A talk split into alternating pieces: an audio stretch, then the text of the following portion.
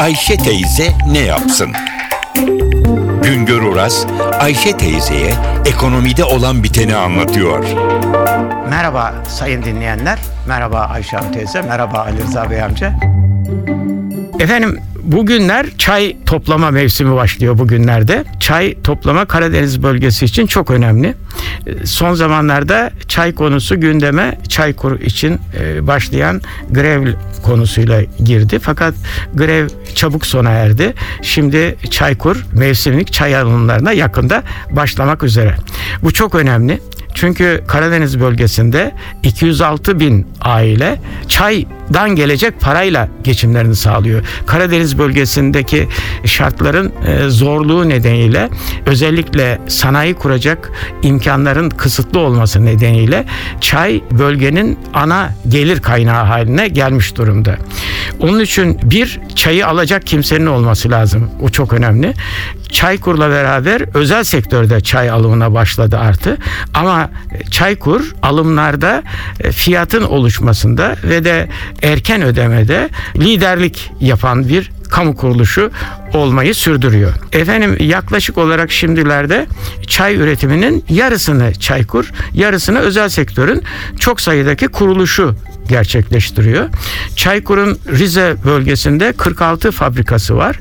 E, Çayın bir özelliği tarladan kesildikten sonra hemen en kısa sürede işlenmesi. Çünkü o işleme yaş çay yaprağının bozulmasını önlüyor. İşte bu 46 fabrikada e, Çaykur'un yaklaşık 5700-5800 işçisi bu yaş çayı kuru çay haline getirmek için uğraşıyorlar. Bu işçilerin yaklaşık yarısı geçici işçi, yarısı devamlı işçi. Rize'de yaklaşık olarak çay üreticilerine her yıl 720 milyon lira dolayında bir ödeme yapılıyor. Bu ödeme çok önemli bir ödeme. Üretilen bu para karşılığında toplanan e, yaş çayların kurutulmasından da önemli bir ölçüde Türkiye genelinde çay talebi karşılanıyor. 206 bin aile yaş çay yaprağı üretiyor ve bu yaş çay yapraklarını özel sektörün ve kamunun fabrikalarına teslim ediyor. Yaş çay yapraklarından her yıl 220 bin ton üzerinde kuru çay üretiliyor. Bu 220 bin ton kuru çayın yarısını e, Çaykur, yarısını özel sektör kuruluşları ödüyorlar.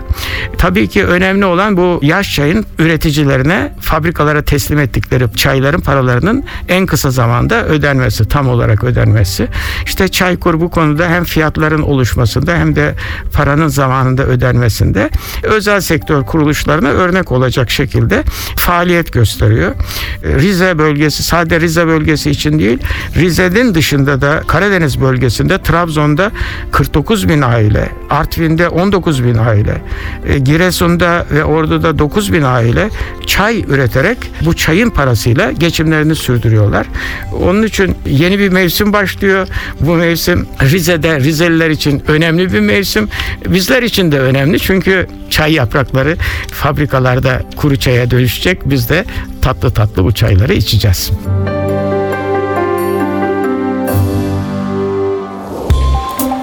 Uras'a sormak istediklerinizi ntvradio.com.tr adresine yazabilirsiniz.